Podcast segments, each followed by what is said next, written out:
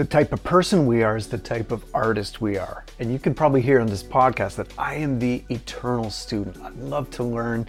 This is a never ending journey, and I want to help you as well on this path. If you'd like to go deeper on your journey and unleash your confidence through drumming and life, join me at chrislesso.net slash LTR. We'll connect there. You can book your free drumming vision session, and this is where we start designing a path forward for you step by step so you can defeat the overwhelm and confusion. Join me, let's drum, and I'll see you on the inside.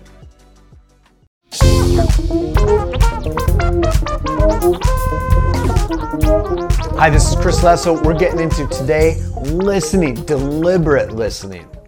Deliberate listening. And this is really about the F word focus, but as applied to your ears and listening.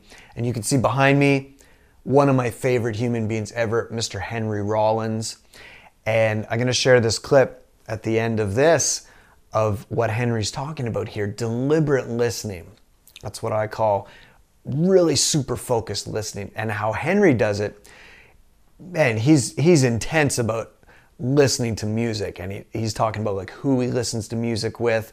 I've heard him say like, there's certain days of the week he'll he'll like do what's called heavy lifting listening where he's listening to music that's like outside his comfort zone or sometimes styles of music that you're not familiar with or sometimes it's like your favorite band's favorite bands so like who influenced them that you might be going to the outer edges of like you know music that you've heard like history sometimes it's like you don't know about a certain era or why it sounded like that so there's so much that goes into it and i can remember in my lessons with jim blackley amazing yoda like drum teacher and he would get you to play quarter notes on on this ride cymbal that he had at 40 BPM for 10 minutes straight every day. And and in his, he had this awesome old Gretsch drum set, and he had this cymbal that was like there was a crack in it and had been drilled out. So when you hit it, it had all these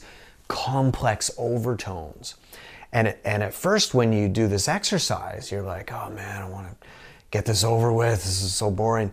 But after a while, you start to hear the deepness of the tone, and you're like, "Wow, I didn't, I didn't hear that before. Holy smokes, I didn't know cymbals could sound like this." So, in today's world, with so many distractions, and we try to multitask, which is really code word for doing 10 things badly. Multitasking does not work and it doesn't exist. But you might be listening to something and doing something else, or like texting, or some some people listen to like 30 seconds of a song and then they skip to another song. It's like really listen and s- try to sit down and do nothing else and really hear the richness of what's happening. So Henry has some great things to say about this. Try to do this in your life where you create tight you know zones of complete focus and you just listen as richly and as deeply as you can. This is going to sound very strange, but I'm a strange person, so it's par for the course. I think it's very important if you're going to be listening with somebody to a record, if you're not going to be alone listening to a record, I think you must pick that person very, very carefully. It's like, hey man, let's put a record on. No, he's here. Uh, no.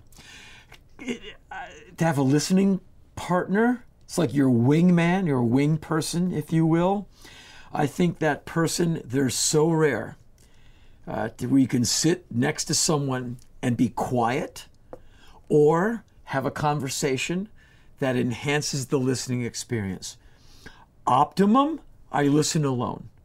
However, some of the best listening experiences I've ever had in my life have been with other people. Number one wingman to listen to music with since I was 12 years old to this day at age 56 is Ian MacKaye, my best friend since he was 11 and I was 12. We grew up listening to music side by side.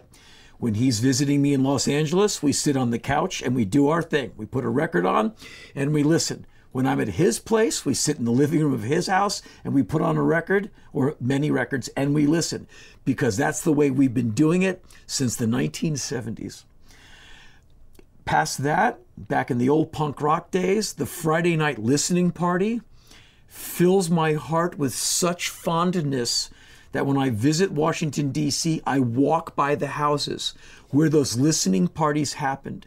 And one time, a couple of years ago, I made a folder of music that I used to listen to in a specific house, sat on the steps of that house at like three in the morning so I wouldn't wake anyone up, with headphones in and played at least five songs that I listened to in that house in 1981. Just like up the stairs and in that rear room, we listened to this one, this one, this one, and this one.